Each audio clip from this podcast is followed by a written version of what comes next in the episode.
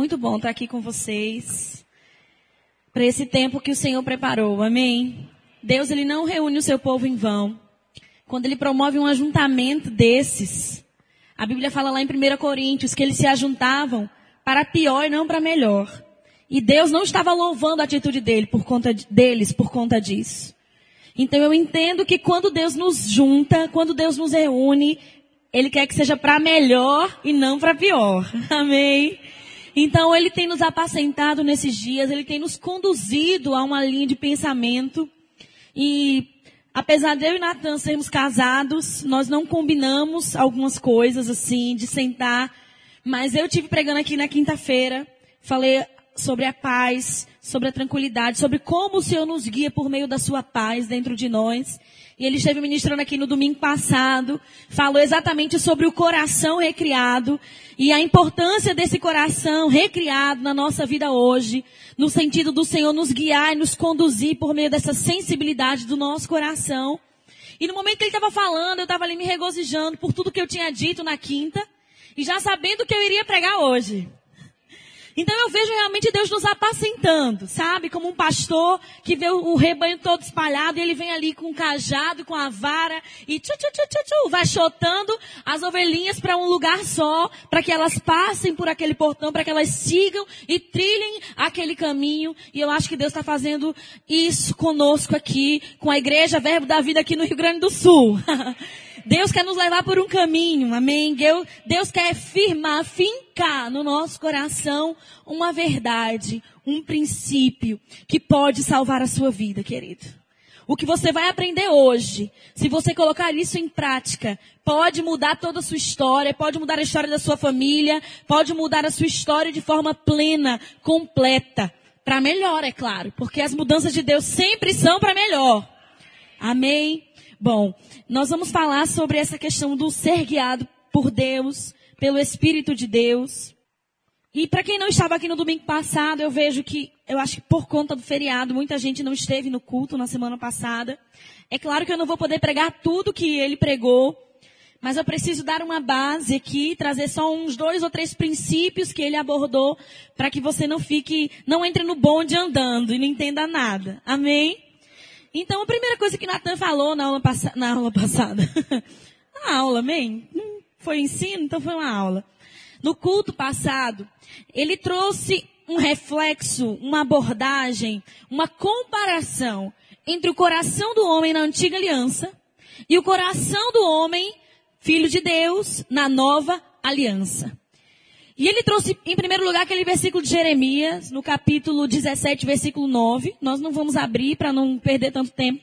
Mas você sabe bem o que está escrito lá. Diz assim: Enganoso é o coração, mais do que todas as coisas. Desesperadamente corrupto. Quem o conhecerá? Um texto tratando sobre o coração, mostrando qual era a condição do coração do homem debaixo da antiga aliança. E em contraste com esse versículo, ele trouxe 1 João, capítulo 3, versículo 21, que diz, Amados, se o nosso coração não nos acusar, temos confiança diante de Deus. Então a gente vê aqui dois retratos completamente diferentes acerca do coração. No da antiga aliança, mostrando que o coração é enganoso, é corrupto, é perverso. Quem o conhecerá? E na nova aliança, mostrando que a nossa confiança diante de Deus está relacionada com a certeza, com a convicção que nós temos no nosso coração. Então, se o nosso coração continuasse sendo enganoso, nós não poderíamos depositar nele a certeza da nossa confiança diante de Deus. A gente vê aqui dois retratos completamente diferentes. Amém? Então, algo mudou de Jeremias até 1 João. Algo aconteceu com esse coração. E de fato o que aconteceu foi profetizado ainda na antiga aliança, quando Deus disse por meio do profeta: Tirarei o coração de pedra, vos darei um coração de carne. Amém. Colocarei dentro de vós um espírito novo e porei o meu espírito dentro de vós. Escreverei no seu coração os meus estatutos, as minhas leis, para que você andem, para que vocês andem nelas e as observem.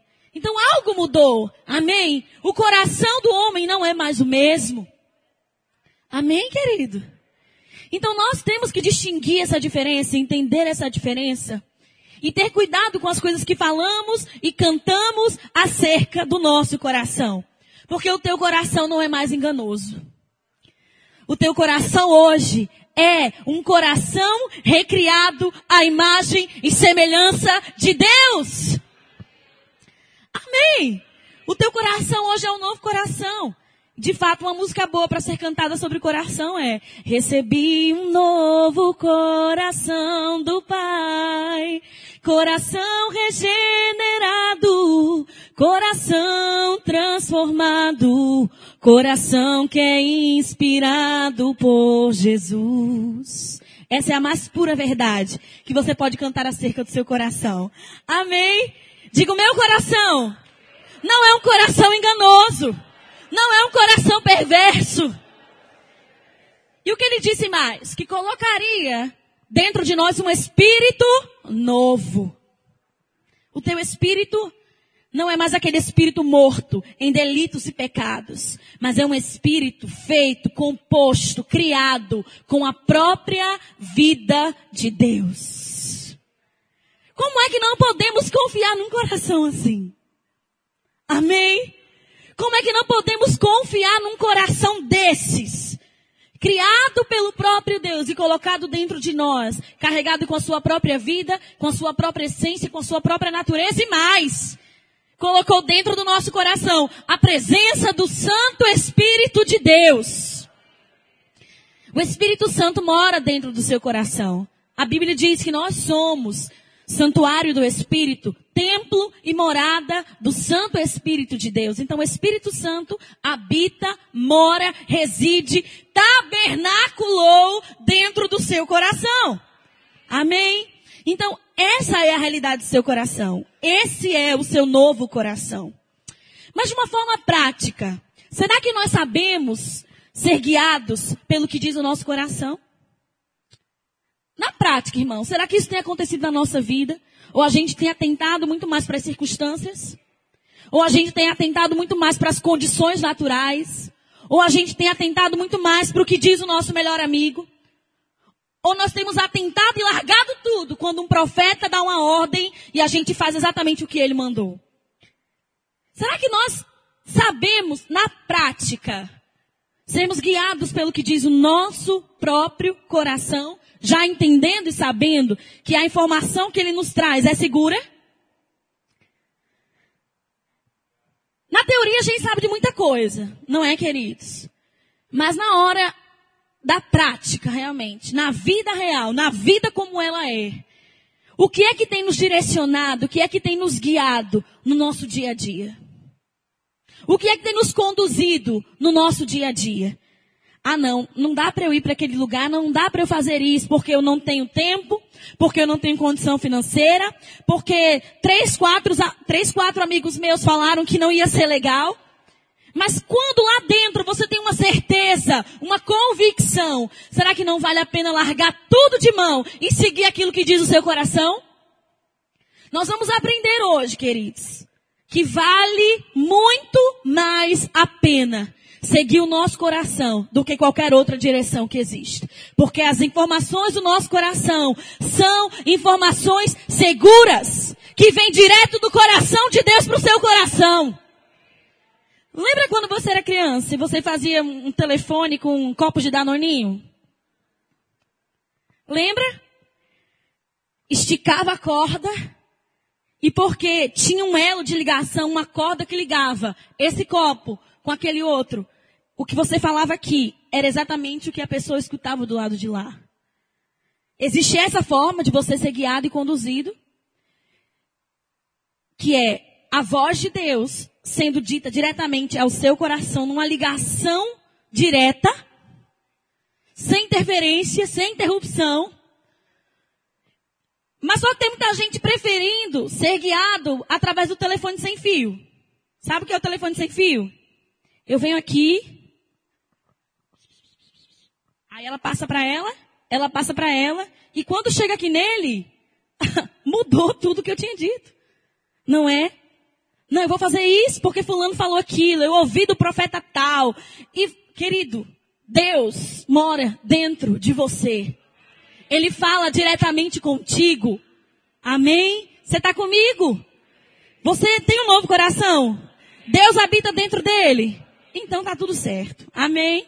Então vamos mergulhar aqui na palavra. Temos muita coisa boa.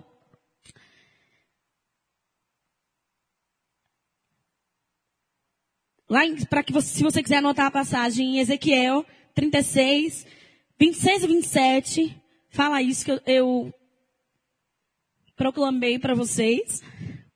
Dar-vos-ei coração novo, e porei dentro de vós espírito novo, tirarei de vós o coração de pedra, e vos darei um coração de carne.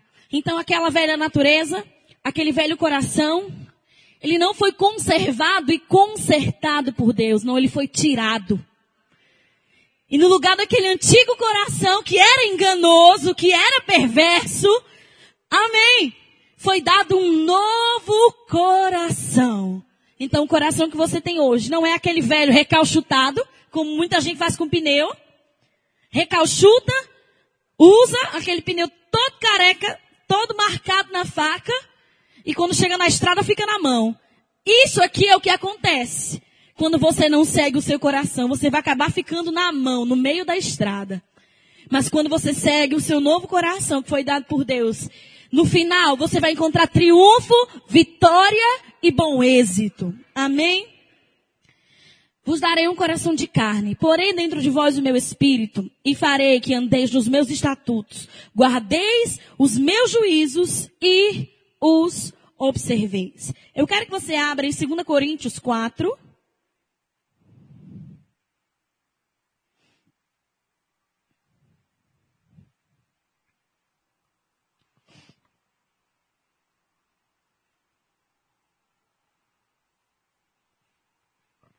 Versículo 6.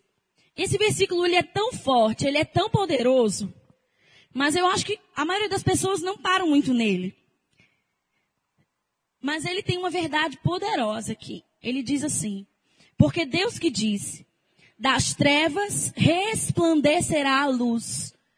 E eu lembro de um outro texto que fala que o povo que estava em grande trevas viu a luz do Senhor. E esse povo era, éramos nós. Nós estávamos em trevas. Nós estávamos num mundo perverso de trevas, de escuridão, de confusão. Não sabíamos quem éramos, de onde vi, viemos, para onde iríamos. Amém? A nossa vida era uma grande interrogação. Mas a Bíblia diz aqui que das trevas resplandecerá a luz.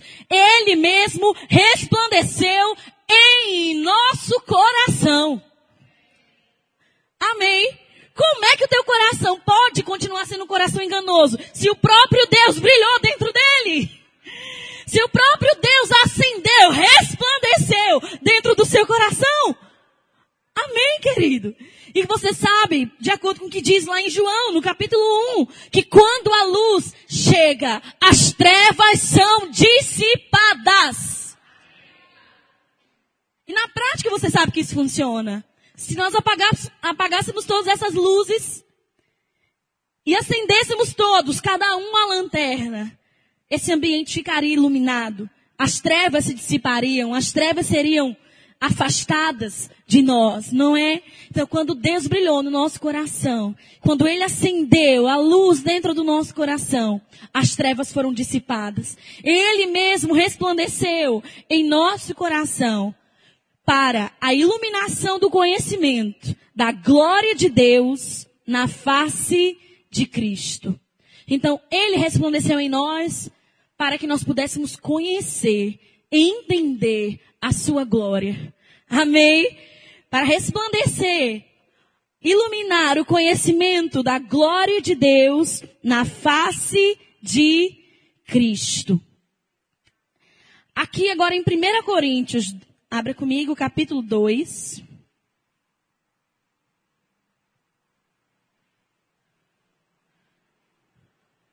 Só estabelecendo uma ordem aqui. Natan, na, na, no culto passado, ele falou sobre isso, que a maneira número um pelo qual nós somos guiados, pela qual nós somos guiados, em primeiro lugar, é pela palavra de Deus. Amém? Porque se aquilo que você está sentindo ou percebendo não está em linha com a palavra, você deve ficar com a palavra. Amém? Às vezes nós confundimos o que está na nossa mente com o que está no nosso coração. E pensamos que aquilo vem do nosso coração, mas às vezes vem da nossa mente, vem de alguma informação exterior. E se aquilo não está em linha com a palavra de Deus, você deve ficar com a palavra sempre.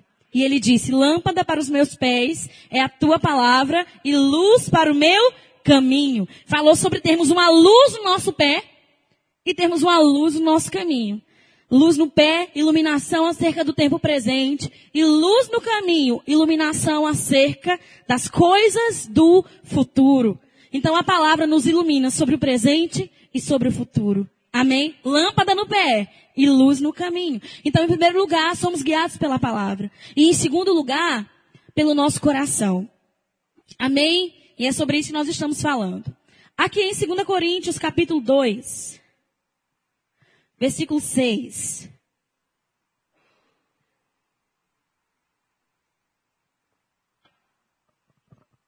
Diz, entretanto, expomos sabedoria entre os experimentados. 1 Coríntios, capítulo 2, versículo 6. Vocês estão lá comigo? Entretanto, expomos sabedoria entre os experimentados. Não, porém, a sabedoria deste século, nem a dos poderosos desta época, que se reduzem a nada mas falamos a sabedoria de Deus em mistério outrora oculta, a qual Deus preordenou desde a eternidade para a nossa glória. Sabedoria essa que nenhum dos poderosos deste século conheceu, porque se a tivessem conhecido, jamais teriam crucificado o Senhor da glória. Mas como está escrito, nem olhos viram, nem ouvidos ouviram, nem jamais penetrou em coração humano o que Deus tem preparado para aqueles que o amam. E muita gente para a leitura aqui, não é? Tá vendo? Não temos acesso ao que está no coração de Deus, porque nem olho, nem olho viu, nem ouvidos ouviram, nem jamais penetrou em coração humano o que Deus tem preparado para aqueles que o amam. Só que o texto não para aí. Amém? Eu sei que nem olho viu, nem ouvido ouviu, até um ponto. Mas depois que o Espírito Santo nos foi dado, olha só o que a Bíblia diz. Mas Deus nulo revelou pelo Espírito, porque o Espírito a todas as coisas perscruta, até mesmo as profundezas de Deus. Então tudo aquilo que estava oculto, escondido em Deus, para nós hoje não é mais um mistério. Então você não está no mistério. Diga eu não estou no mistério.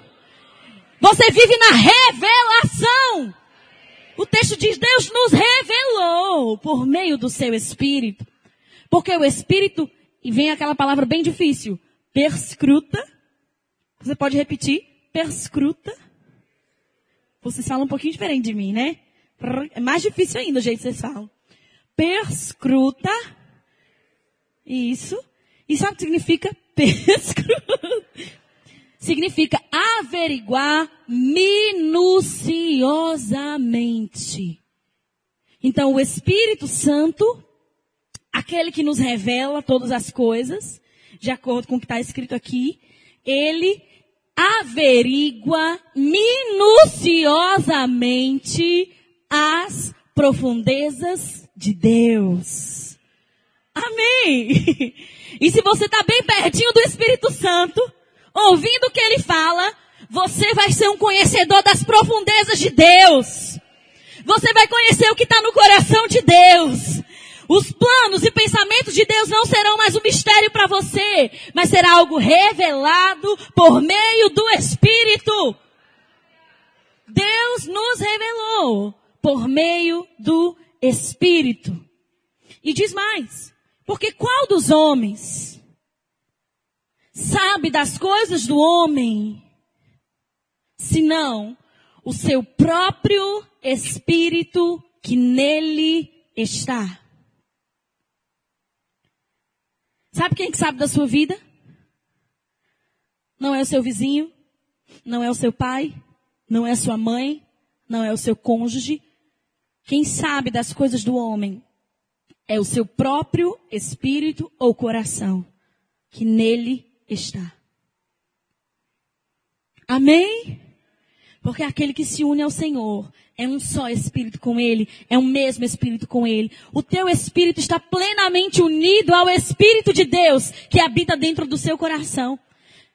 E é assim que você sabe das coisas da sua vida. Por causa do Espírito Santo que habita dentro de você. Mas você sabe onde? Não é na sua mente, não é no seu corpo, não é pelas sensações do seu corpo. Ah, eu sei que é para ir por aqui porque eu estou sentindo um arrepio nas costas. Não, eu sei que é para ir por aqui porque eu estou com um pensamento positivo. Não, não é na mente, não é no corpo, é no seu coração que você sabe sobre as coisas da sua vida. Você pode estar pensando, mas por que ela está falando isso? Irmãos, porque frequentemente somos guiados pelas sensações. Somos guiados pelos nossos sentidos. Somos guiados pelo vento, pelas circunstâncias, pelo que acontece ou pelo que deixa de acontecer. Quando em primeiro lugar na nossa vida está a palavra, mas logo depois vem aquilo que nós sabemos, percebemos, entendemos, sentimos no nosso próprio coração. Amém? Enquanto não tivermos, enquanto nós não estivermos sendo guiados pelo que diz o nosso coração, nós vamos dar muita cabeçada na vida. Nós vamos bater muito com a cabeça na parede. Só que Deus quer nos conduzir em triunfo. Deus quer nos conduzir em sucesso. Deus quer que os nossos pés caminhem pelos lugares certos, corretos, na hora certa, no tempo certo. Mas enquanto nós estivermos ouvindo o que diz o nosso coração, estivermos mais interessados na opinião do nosso melhor amigo, porque ele é crente há mais tempo do que eu, quando Deus colocou dentro de você a bússola para você saber se você está ou não no caminho certo. Quando uma pessoa se perde numa mata, numa floresta, a que ele recorre? Se ele foi preparado para aquele momento, ele vai sacar a sua bússola? Não é? Eu não sei usar bússola. Então, se alguém tiver um pouco mais de experiência e eu falar alguma besteira, você me corrige, tá? Mas ele pega aquele, aquele instrumento, aquele, aquele instrumento de orientação. E pelo que a bússola fala, norte, sul, leste, oeste, nananana, você vai conseguir se achar. Não é? Mas ele não leva a bússola. Eu sei que existem olhando o sol, olhando a lua, não é assim? ele vai, vai acabar saindo, encontrando uma solução.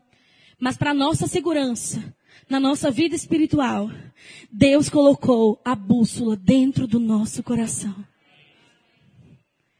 E se você não sabe o que fazer, o que falar, para onde ir, com quem fechar um negócio, com quem firmar uma aliança. Você não precisa olhar para fora, você não precisa olhar para o seu braço para ver se você está se arrepiando. Você pode fechar os seus olhos e perceber aquilo que diz o seu coração.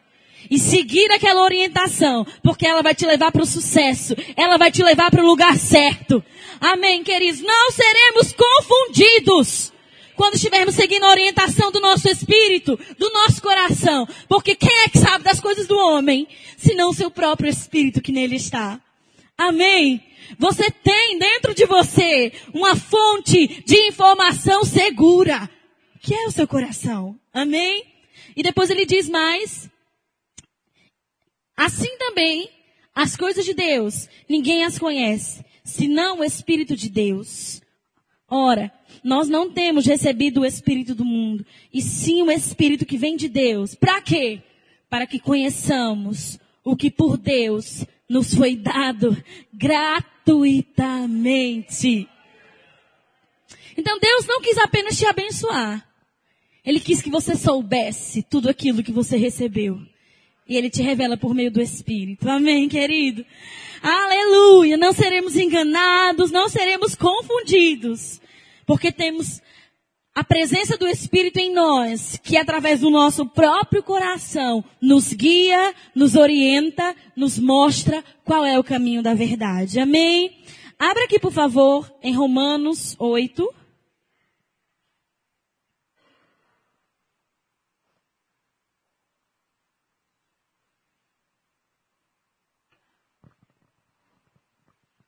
E esse, esse texto agora nos mostra como é que na prática acontece essa transmissão de informação entre o Espírito Santo e o nosso próprio coração. De fato, eles estão unidos, que a Bíblia fala que aquele que se une ao Senhor é um só, um mesmo Espírito com Ele. E a mistura entre o nosso Espírito e o Espírito de Deus não é uma mistura heterogênea, que você consegue discernir o que é uma coisa e o que é outra. Quando, como por exemplo, misturamos água e óleo. Não é? Sabe aqueles, as mulheres vão saber bem o que eu estou falando, aqueles óleos bifásicos, trifásicos, polifásicos, que nós compramos e usamos no banho. E o que, que a gente tem que fazer antes de usar? Agitar. Mas mesmo que você agite, agite, colocou ali em cima, um óleo vai ficar em cima, outro vai ficar no meio, outro vai ficar embaixo. Eles não se misturam, porque são de densidades diferentes. Não é assim?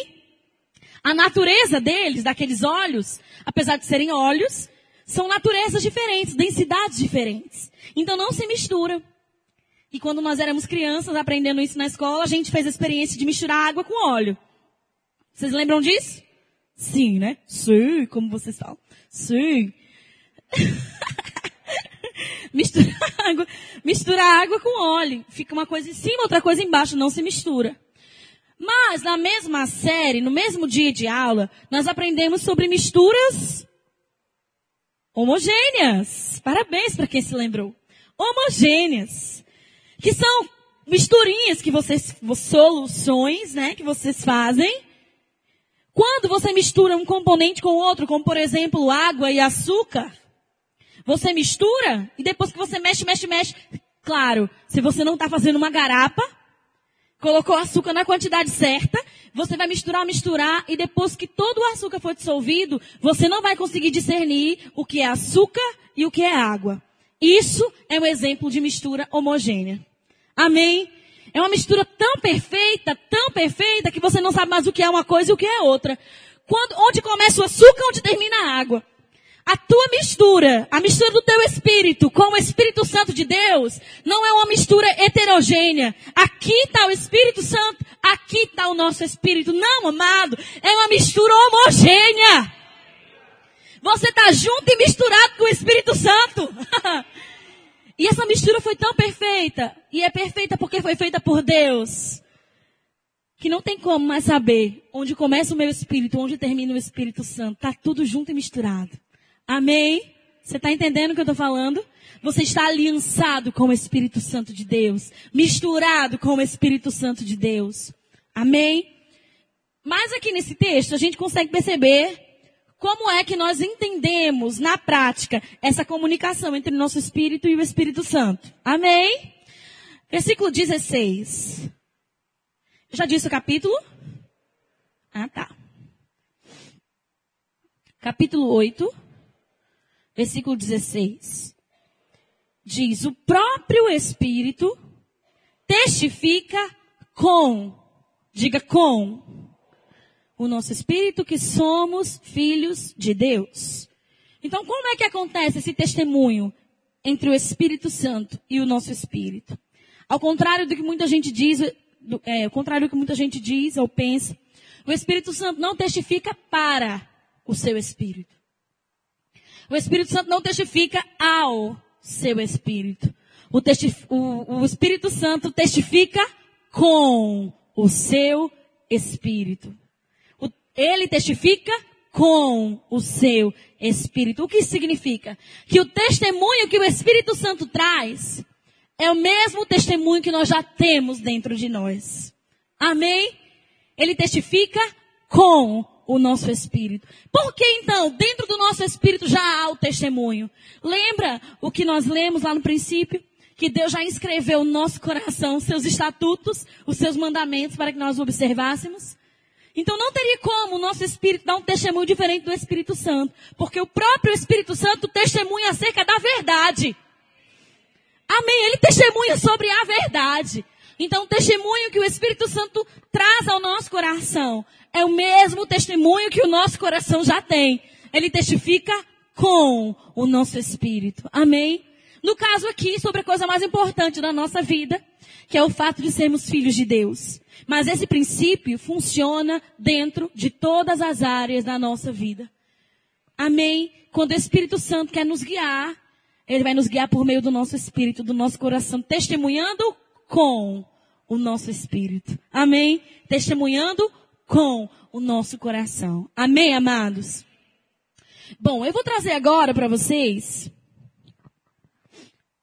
Eu gosto quando eu posso, é, dentro das minhas ministrações, trazer exemplos na prática de como aquilo que eu ministrei funciona. Amém? E nós vamos ver aqui na vida do apóstolo Paulo um momento em que ele tinha uma impressão no seu coração e foi guiado por aquela impressão. E a gente vai ver situações adversas, pessoas com opiniões contrárias, até profecia rolando no meio da história. E no final ele sendo louvado, exaltado por Jesus Cristo por ter seguido aquilo que ele percebeu no seu coração. E você vai ver que vale a pena se opor a pessoas, vale a pena deixar alguns no meio do caminho e seguir aquilo que fala o seu coração, para no final você ser louvado por Deus, por ter seguido aquilo que Ele te colocou no coração para você fazer. Amém?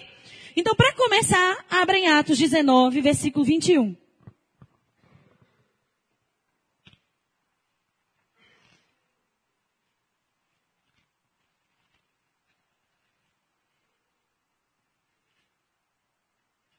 Atos 19. Eu disse versículo quanto? É ele mesmo, 21.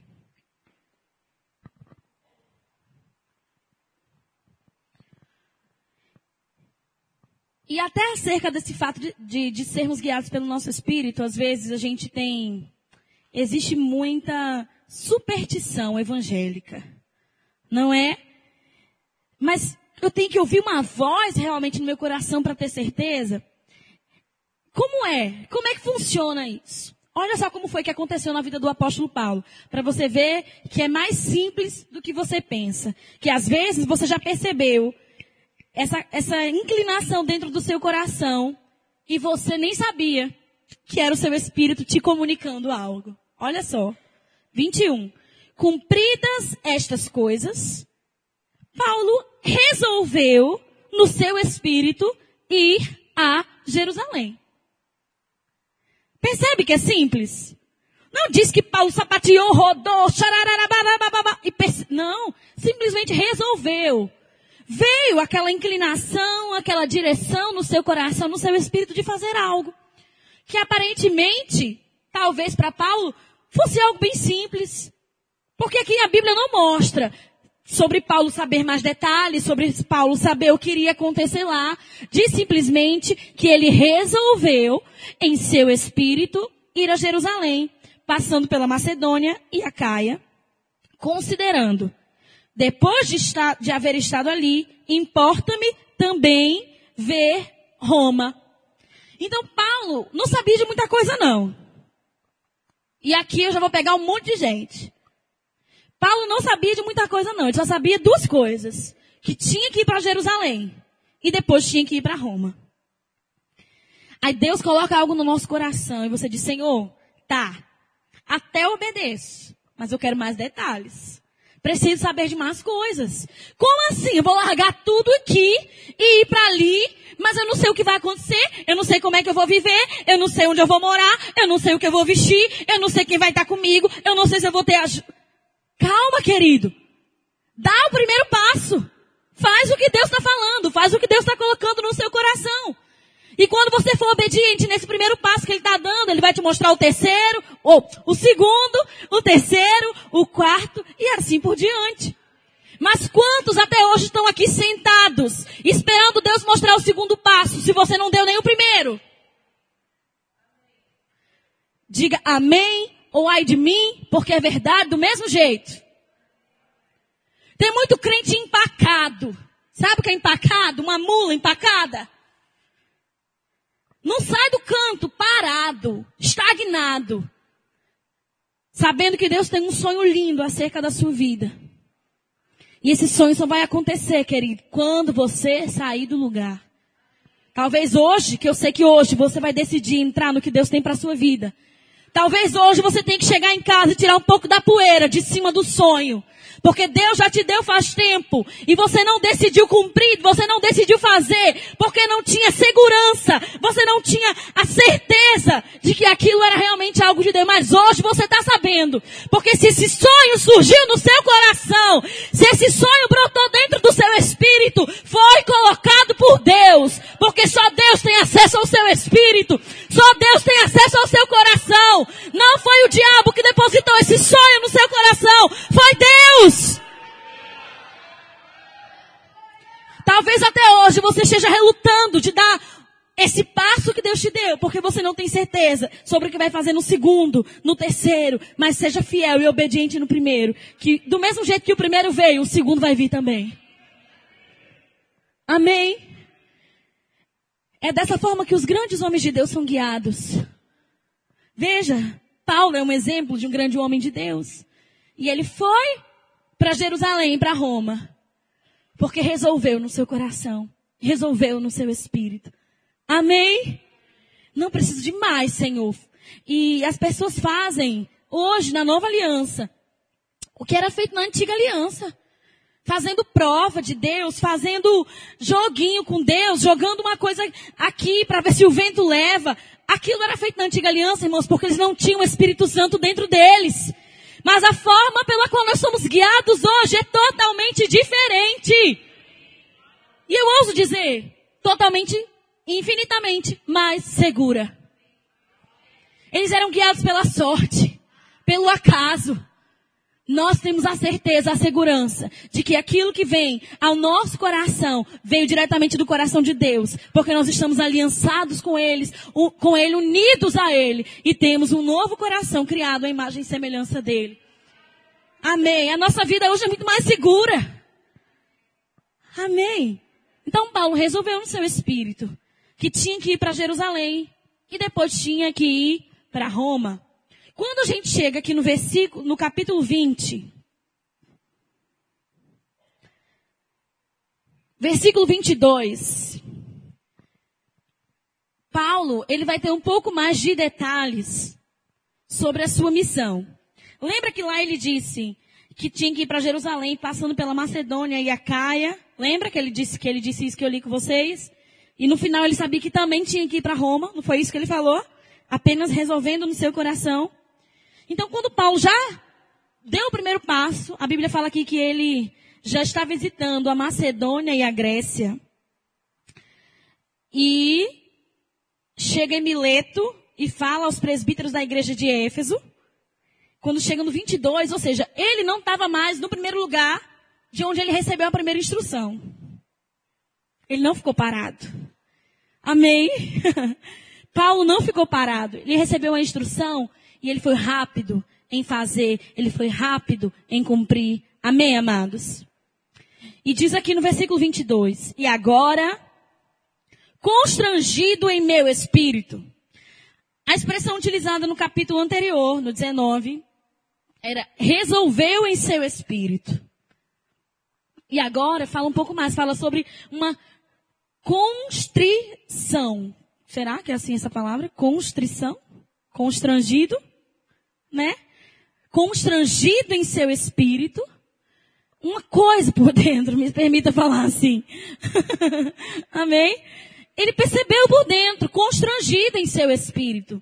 Veja que não foi algo, não foi uma voz audível, não foi uma visão, não foi um sonho, foi uma constrição. Eu acho que a palavra é essa mesmo. Constrangimento. Const... Ah, vocês sabem, tá? Uma coisa no seu coração constrangido em seu espírito. A Bíblia diz: E agora, constrangido em meu espírito, vou para Jerusalém, não sabendo o que ali me acontecerá. E aqui, muita gente parava. Como assim, Senhor?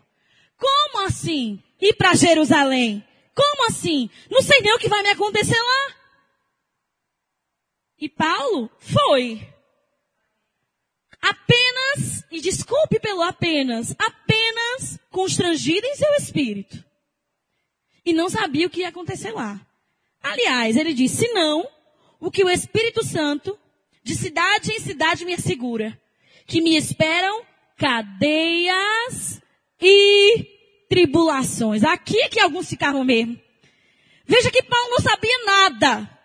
E a única coisa que o Espírito Santo compartilhou com ele é que ele ia experimentar cadeias e tribulações. Aqui muita gente pulava do barco. Se eu? Isso não pode ser Deus me guiando, não. Deus me guiar para um negócio que vai me trazer cadeia e tribulação. Tá amarrado, Satanás. Vai para lá. Mas era o Espírito Santo que estava mostrando para ele que lhe esperavam cadeias e tribulações. E aqui entram um dos maiores erros dos crentes. Quer saber qual? De ser guiado pelas circunstâncias favoráveis. Ah, se está tudo bem, é Deus que está me guiando. Ah, não. Tem uma perseguição aqui, tem uma lutinha ali, tem uma cara feia ali, né? Deus está me guiando, não. Deus não te guia baseado em circunstâncias. Paulo mesmo aqui só sabia de uma coisa. E o que ele sabia não era nada bom. Que lhe esperavam cadeias e tribulações. Você precisa saber, querido, que você está no mundo onde Satanás é Deus. Ele é o Deus deste século. Ele é o príncipe deste século. E ele não vai ficar parado, de braços cruzados, vendo você avançar com o plano de Deus para a sua vida. Ele vai se opor. Ele vai se levantar.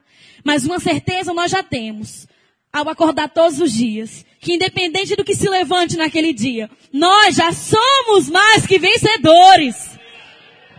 Então o diabo pode se levantar, ele pode se estribuchar, ele pode espumar na nossa frente. Ele se levanta, a Bíblia diz que por um caminho ele vem, e por sete ele foge da gente. Amém? Então não precisa ter medo de problema, não precisa ter medo de cadeias e tribulações, no caso de Paulo aqui. Porque no final das contas, você já sabe o resultado do combate. Amém? E eu estava assistindo um dia desses, ouvindo uma pregação, eu acho que eu estava ouvindo. Eu escuto muita pregação porque eu que coloco as ministrações no site, no portal verbodavida.com. Então, como eu não quero que vocês engulam espinhos de peixe, eu escuto as ministrações antes de colocar, né? E numa das pregações que eu ouvi, ele trouxe o, o pregador, me perdoe, querido, que eu não, não tô lembrado do seu nome, tá bom? Cometeram uma injustiça, né? Roubar o exemplo de um amigo de, de trabalho, sem citar o nome dele, mas eu realmente não me lembro. Ele trouxe um exemplo muito interessante sobre assistir uma luta de MMA, tá bem na moda agora, né? De MMA, já sabendo o resultado. Como, por exemplo, alguém que assiste na Globo. Porque primeiro passa no canal Combate ao vivo de verdade. Aí você, ansioso para saber se Anderson Silva ganhou a luta, você olha na Globo.com. Aí lá já tá o resultado. E meia hora depois a luta passa na Globo. Então você assiste a luta na Globo, já sabendo que Anderson Silva ganhou. Você não passa aquelas emoções? Mesmo você sabendo que o sujeito ganhou a luta, quando ele começa a tomar na cara, tomar na cara, você, ai meu Deus, ai meu Deus, vai, reage, reage. Mas você já sabe que ele vai ganhar no final. Mas você vive toda a emoção daquele momento. Não é assim? Então na nossa vida não é diferente. No final, querida, a gente já sabe o placar.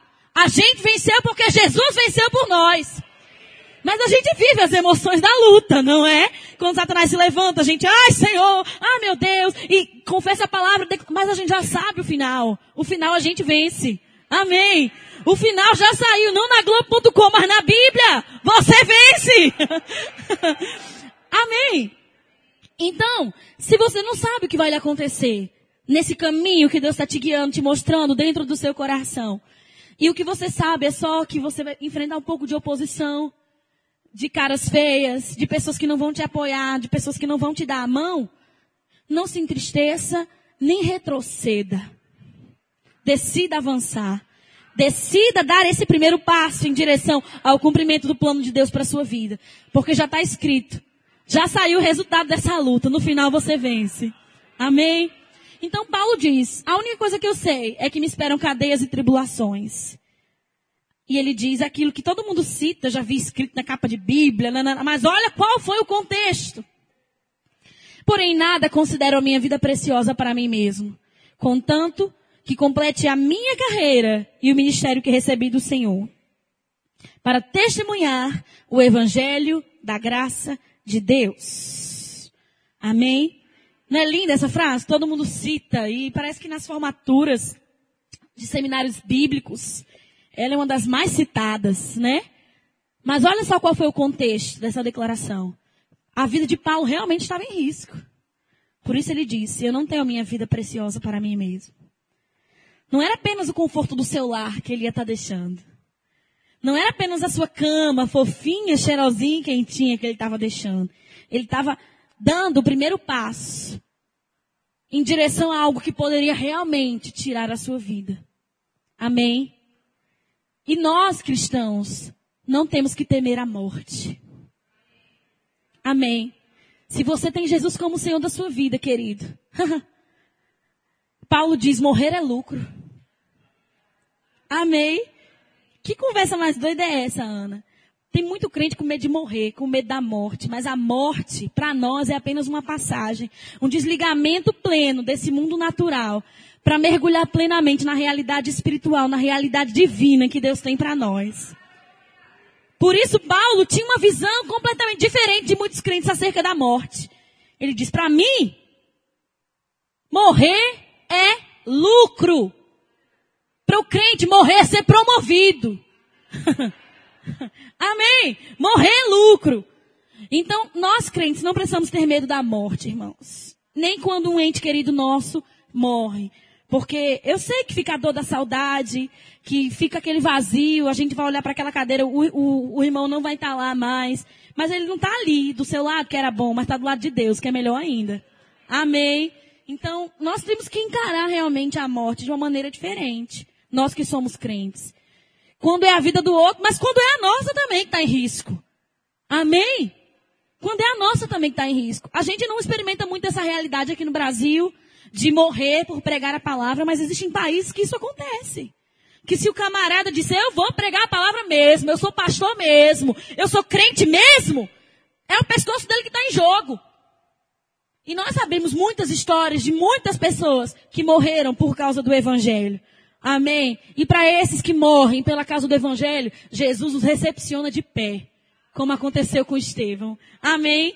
A Bíblia mostra lá na, aqui em Atos, o primeiro mártir da igreja cristã.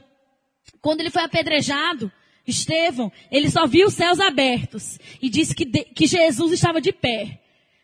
Só que a Bíblia fala que Jesus vive assentado à direita de Deus. Então, isso é uma, uma causa muito nobre para fazer Jesus se levantar. E a morte de alguém que morreu professando, confessando que Jesus Cristo é o Senhor, é essa causa nobre que faz Jesus se levantar para recepcionar aquele herói que está entrando no céu. Amém, querido? Então nós temos que ter, sim, uma visão diferente sobre a morte, até quando é a nossa vida que está em jogo. Mas o que vai acontecer com meu pai, com minha mãe, se eu for embora? Deus vai cuidar deles. Amém. E eu tenho uma convicção que enquanto eu cuido dos negócios do meu pai, o meu pai está cuidando dos meus negócios aqui na terra. Amém. Eu estou aqui pregando ao seu coração, a um povo distante, e eu sei que agora lá, lá em Natal, no Rio Grande do Norte, os meus pais estão sendo cuidados por Deus. Eu não posso estar lá cuidando deles, mas Deus está lá cuidando deles para mim. Amém, amados? Então, eu acho que a gente tem sim essa coisa da inversão dos, dos nossos valores. Paulo tinha o seu, o seu foco, o alvo dele era Cristo. Nós não podemos mudar isso na nossa vida. O nosso alvo é Jesus Cristo. Amém? O nosso alvo, a nossa meta aqui nessa terra é cumprir o plano que Deus tem para a nossa vida. As outras coisas ficam em segundo, em terceiro, em quarto, se der tempo. Primeiro lugar está fazer a vontade de Deus. Amém? Então Paulo foi. Vamos avançando aqui, senão não vai dar tempo. Quando chega aqui no capítulo 21, 21, versículo 1. É isso? Versículo 1. Vou ler bem rápido. Depois de nos apartarmos, fizemos-nos a vela e correndo em direitura chegamos a Cós no dia seguinte, a Rhodes e dali a Pátara. Achamos um navio que ia para a Fenícia, embarcamos nele, seguindo viagem. Viagem para onde? Para Jerusalém. Ok? Quando Chipre já estava vista, deixando à esquerda, navegamos para a Síria e chegamos a Tiro, pois o navio devia ser descarregado ali. Encontramos os discípulos. Permanecemos lá durante sete dias, ou seja, no meio da viagem ele encontrou uma igreja. Um povo crente. Então permaneceu ali com ele sete dias. E eles, movidos pelo Espírito, recomendavam a Paulo que não fosse a Jerusalém. Epa, peraí. Paulo tinha uma certeza no seu espírito que tinha que ir para Jerusalém. E aqui a Bíblia mostra que esses crentes, movidos pelo Espírito, recomendavam a Paulo que não fosse. Peraí, o Espírito tem duas opiniões diferentes? Diga não. Mas o Espírito não estava garantindo para Paulo que ele tinha que ir para Jerusalém. E como é que o Espírito agora, é, os discípulos pelo Espírito recomendavam a Paulo que não fosse? Sabe o que aconteceu aqui? Aqueles irmãos daquela igreja tiveram a percepção de que coisas ruins iriam acontecer a Paulo. O Espírito Santo mostrou para eles que coisas ruins iriam acontecer a Paulo. Então eles interpretaram que a vontade do Espírito era que Paulo não fosse para aquele lugar. Só que Paulo já tinha certeza. Número um, que o Espírito Santo queria que ele fosse para aquele lugar. E número dois, que naquele lugar ele sofreria cadeias e tribulações. Amém? Então nós temos que ter cuidado por, com essas pessoas que dizem, olha, o Espírito Santo está me mostrando. Não faça isso não. Mas se, se o que aquela pessoa está falando para você é diferente daquilo que você já tem por dentro, querido, agradeça. Sou obrigada, querido, pela sua palavra. Amém, Jesus, glória a Deus. Mas o Espírito Santo tem me mostrado algo diferente. E eu tenho aprendido a ser fiel ao que ele tem colocado dentro do meu coração. Amém? E se aquela pessoa realmente for de Deus, ela não vai ficar chateada, porque você não vai seguir a profecia dela. Amém? Porque profeta bíblico, profeta do Novo Testamento, não quer conduzir a sua vida, não quer dirigir a sua vida. Os filhos de Deus são guiados pelo Espírito de Deus. Não é profeta que vai te guiar, não é profeta que vai te orientar. A palavra do profeta é apenas material de pesquisa. Para confirmar aquilo que você já tem por dentro. Mas em primeiro lugar, fica a informação. Aquela informação que o Espírito Santo já depositou dentro do seu coração. Amém? Você acha que Paulo, como diz lá na Paraíba, contou pipoca? Contar pipoca é titubear. Ele não contou pipoca, não. Ele foi-se embora. e diz, ó, que encontrou ali os discípulos, nananã, versículo 5. Passados aqueles dias, tendo nos retirado, prosseguimos viagem. Então Paulo não contou pipoca, entrou dentro do barco e continuou viagem rumo àquele lugar que o Espírito Santo colocou no seu coração. Amém, queridos? Acompanhando, acompanhados por todos, cada um com sua mulher e filhos, até fora da cidade, ajoelhados na praia, oramos. E despedindo-nos uns dos outros, então, embarcamos e eles voltaram para casa. Versículo 10. Demorado nos. Depois, se você quiser ler a história toda, não estou pulando porque vai contradizer o que eu estou falando, não. Estou pulando só porque a gente tem um tempo, uma hora para terminar, e eu sei onde eu quero chegar. Amém? Então você pode ler a história toda na sua casa. Demorando-nos ali alguns dias, quando ele chegou a Cesareia, desceu da Judéia um profeta, diga um profeta, chamado Ágabo. E vindo ter conosco, eu acho graça aqui, porque Ágabo, ele é bem a figura dos profetas que a gente conhece por aí, né? Malucões, assim, meio doidinhos. A maioria dos profetas, eu conheço profetas sérios, que profetizam com a mão para trás, andando, caminhando, percebendo no que está seu coração. Mas são raros esses. A maioria é tudo doido. Como Ágabo. Olha só a presepada que Ágabo fez. Presepada é munganga. Ou, oh, piorei, né? é, ai, gente, não sei. Esquisitice. Esquisitice. Esquisitice que Ágabo fez. Vindo ter conosco, tomando o cinto de Paulo. Vamos supor que, que o Eliezer é Paulo. Eu não vou tirar teu cinto não, nem se preocupa, tá, Eliezer? As calças vão cair. Fica aqui, Eliezer é Paulo. E eu sou Ágabo. Então, a Bíblia não mostra, mas eu imagino, né? Ágabo veio pegou o cinto de Paulo, com certeza pu puxou o cinto a ponto de Paulo rodar assim, igual um desenho animado. Amarrou os próprios pés e as próprias mãos. Me pergunte como é esse mistério que eu não sei. Amarrou os pés e as mãos, ficou ali pulando, amarrado, com os cintos de Paulo. Todo preso, pode sentar. Imaginaram? Eu gosto de imaginar as coisas da Bíblia. É importante, às vezes, a gente até se colocar ali como um espectador, vendo aquela coisa toda acontecendo. Ágabo se amarrou, com os cintos de Paulo, amarrou os pés e as mãos, e disse, isso o Espírito Santo diz, assim os judeus em Jerusalém farão ao, ao dono deste cinto, e o entregarão nas mãos dos gentios. Ele não poderia só ter chegado para Paulo e ter dito assim: Paulo, eu sou Ágabo. O Espírito Santo está me mostrando que serás amarrado e entregue pelos judeus em Jerusalém nas mãos dos gentios. Assim diz o Espírito Santo. Não poderia. Mas teve que fazer essa cena toda. Coisa de profeta, meus irmãos? Mas o que importa aqui, no final das contas, o que Ágabo disse para Paulo era uma grande novidade? Hein? Era novo? Ou era exatamente o que Paulo já sabia? E esse aqui é o papel do profeta na nova aliança. O profeta não existe para te mostrar uma novidade, uma coisa nova. Não, não, não ele vem para confirmar aquilo que Deus já falou no seu coração. Amém. O profeta do Novo Testamento não tem o status de trazer revelações diretas do coração de Deus para o seu coração. Primeiro, Deus já revelou no seu coração. Esse era o status do profeta na antiga aliança. Por quê? Só quem tinha acesso às coisas de Deus na antiga aliança eram os reis, os profetas e os sacerdotes.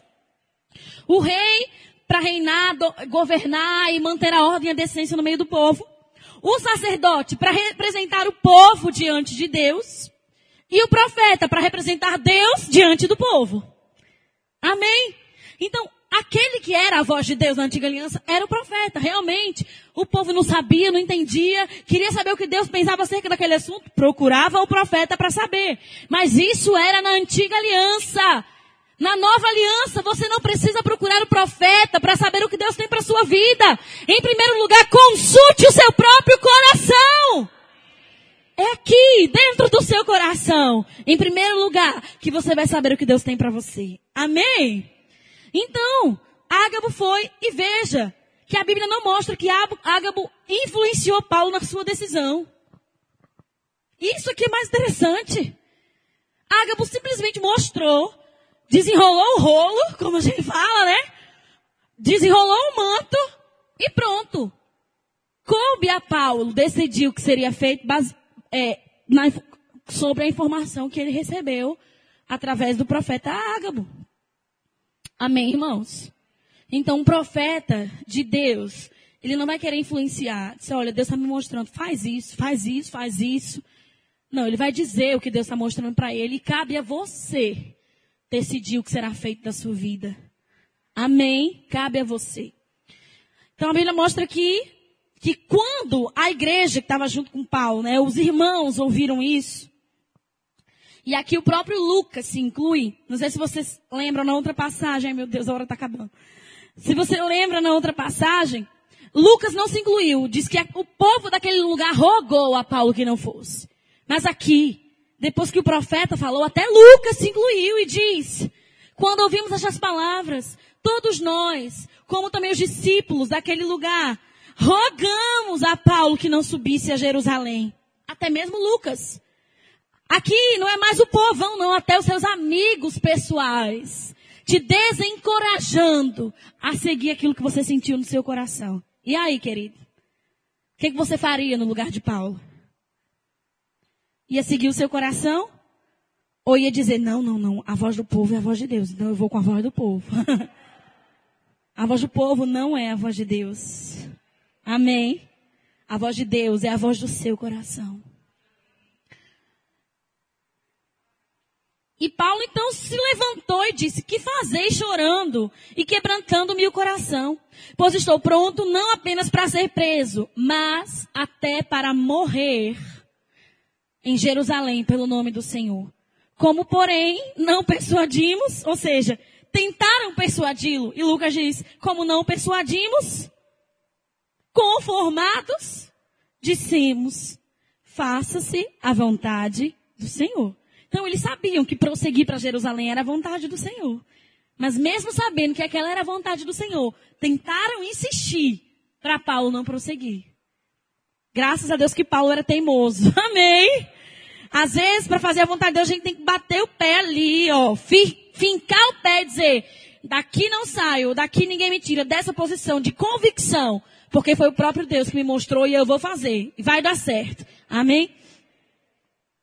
E diz, passamos, passados aqueles dias, tendo feito preparativos, subimos para Jerusalém. E alguns discípulos também vieram de Cesareia conosco, trazendo consigo não, não, não, umas pessoas. Vamos pular aqui para o versículo. Aqui vai mostrar que Paulo chega em Jerusalém e que Paulo realmente vai ser preso. Amém? E quando chega aqui no versículo 22, no capítulo 22, no versículo 10, diz assim, Paulo, né? Então perguntei, que farei, Senhor? E o Senhor me disse, levanta-te, entre em Damasco, pois ali te dirão acerca de tudo o que te ordenei que tivesse que fazer. E tendo ficado, ah, aqui ele vai contar a história dele, sendo preso, não é aqui que eu quero ver não. É no versículo capítulo 23. Depois você pode ler com mais calma, amém? Tá, entendi. Esses textos aqui, que eu tinha colocado, mas eu vou pular por causa da hora, era só para mostrar uma coisa interessante que as pessoas dizem, que Paulo sofreu o que sofreu porque não estava fazendo a vontade de Deus. Né? Muita gente tem essa, esse engano na sua mente. Ah, tá, eu estou sofrendo isso porque eu não estou fazendo a vontade de Deus. Eu estou passando por isso porque eu não dei o dízimo. Eu estou passando por isso porque eu não segui aquela instrução, aquele conselho. Mas, irmãos, as circunstâncias que a gente vive nem sempre determinam se a gente está fazendo uma coisa certa ou não. Amém? Nem o, porque está bom significa que eu estou na vontade de Deus, nem porque está ruim significa que eu estou na vontade de Deus. Eu sei que eu estou na vontade de Deus pelo que o meu coração me mostra, pelo que o meu coração me diz. Amém? Então as sensações, as circunstâncias não são confiáveis. Eu vou dar dois exemplos rapidinho para você, para você entender isso. Por exemplo, tem os arrepios, né? Tem gente que se arrepia quando entra na igreja. Mas tem gente que se arrepia quando entra no cemitério.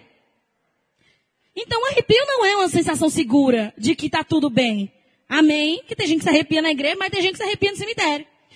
E uma outra coisa, a sensação do nosso corpo quando a gente está dentro de um avião, por exemplo, quando o avião vai dar partida, o nosso corpo ele vai para trás, mas o avião está indo para frente.